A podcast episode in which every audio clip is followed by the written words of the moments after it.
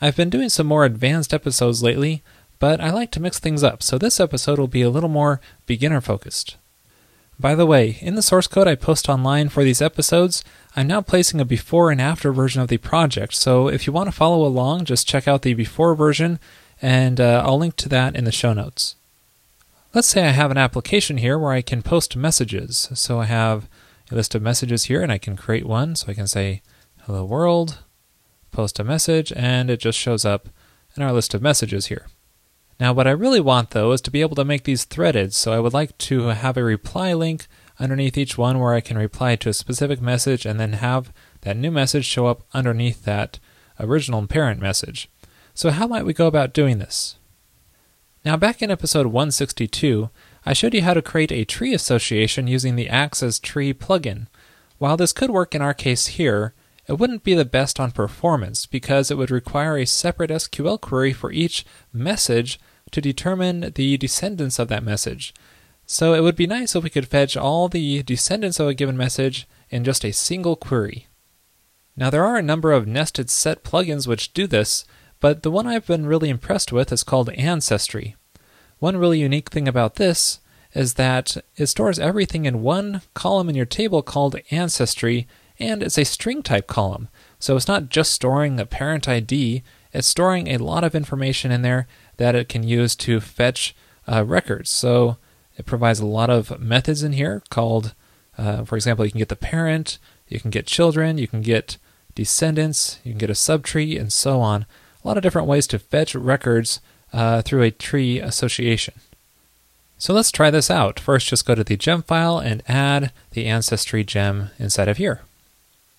And then run the bundle command to get it installed. And then we need to make a migration. So we can run Rails generate migration and call it add ancestry to messages because message is the name of my model and it's an ancestry column that's a string type. So we'll generate that migration. And the README also suggests adding an index here. So let's add it. We'll just say add index on our messages ancestry column and then remove the index like that and then run the migrations with db migrate. And the final step is to go to your model and call has ancestry inside of here. There we go. Now ancestry is all set up. So now we can apply this to our application. Let's make a reply link under each message here that creates a new message. So this is what that index template looks like where we're looping through our messages. And right next to the destroy link here, I'll just add a link to and call it reply.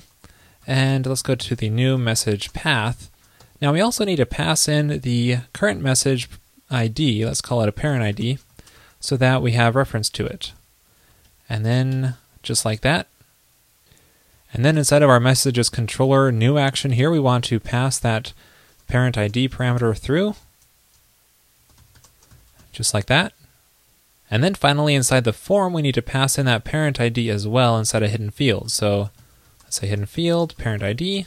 So that way it just gets passed all the way through the chain.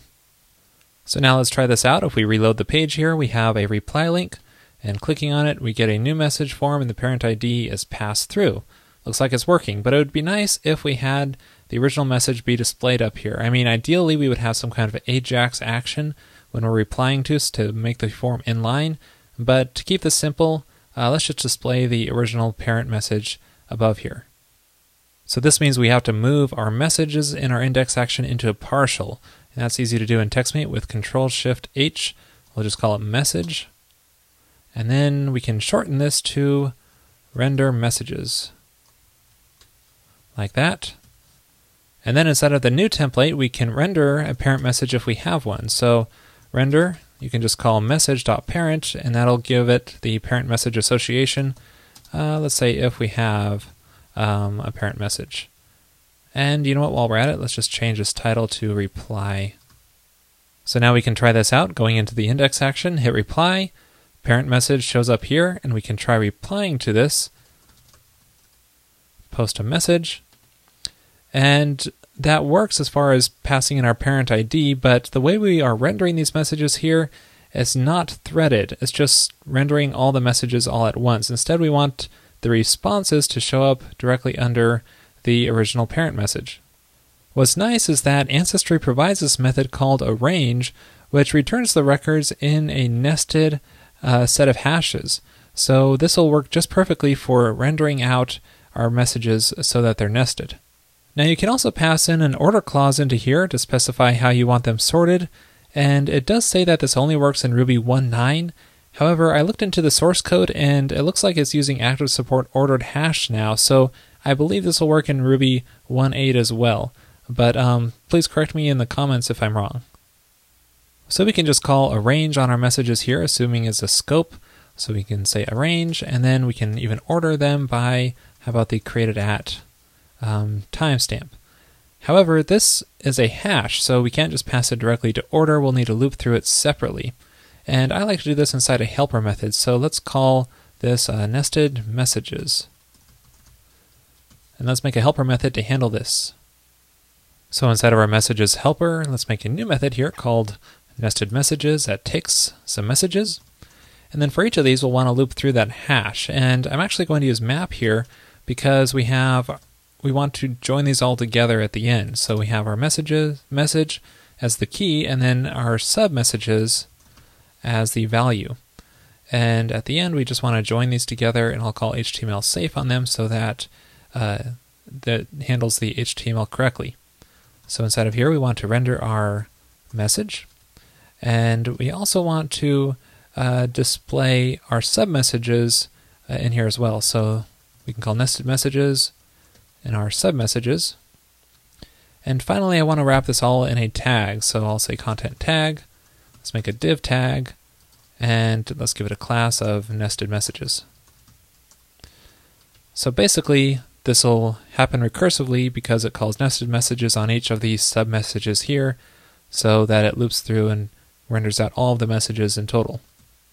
So watch the order of these messages as I reload this page here. And now can't wait shows up under the original message that is its parent. So I can do indenting with some simple style sheets. So inside my CSS file, I can reference that div I made called uh, nested messages and just add a margin left on here. Let's call it 30 pixels. And here's a little tip. If you don't want them nested too deeply because it can get pretty wide for long conversations, what you might want to do is um, stop the left margin if it gets very deep. So you can just add as many of these as you want, and then after, let's say, four nested messages, it won't uh, no longer add a left margin. So now when we reload the page here, well, look at that. It's now properly indenting nested messages. We can even respond to more, and even deep nesting works as well. Looks great. To finish this up, let's add one more feature, and that is if you click on a message, it should focus on that message specifically and show the thread there as well. So what we could do is where we're displaying our message content here, we could just make this a link and just have it go directly to our message show action. And then we can go inside the show action template, and currently it's just a basic scaffolding template.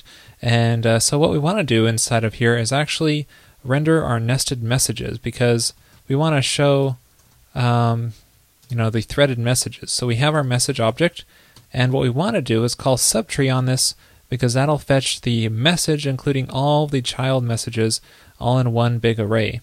And we can call arrange on this to arrange it all in any order we want. We'll again order by created at. So that way, um, it, it does basically the same as our index action, but focusing on that message exclusively.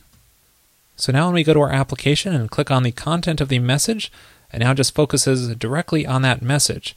So no matter how many children and descendants deep nesting we have on the page, it's all going to fetch all those in just one query. So you don't have to worry about um, performance issues in multiple queries. So that wraps up this episode on threaded messages using the Ancestry gem. I think it's a pretty nice solution, and I encourage you to try it out.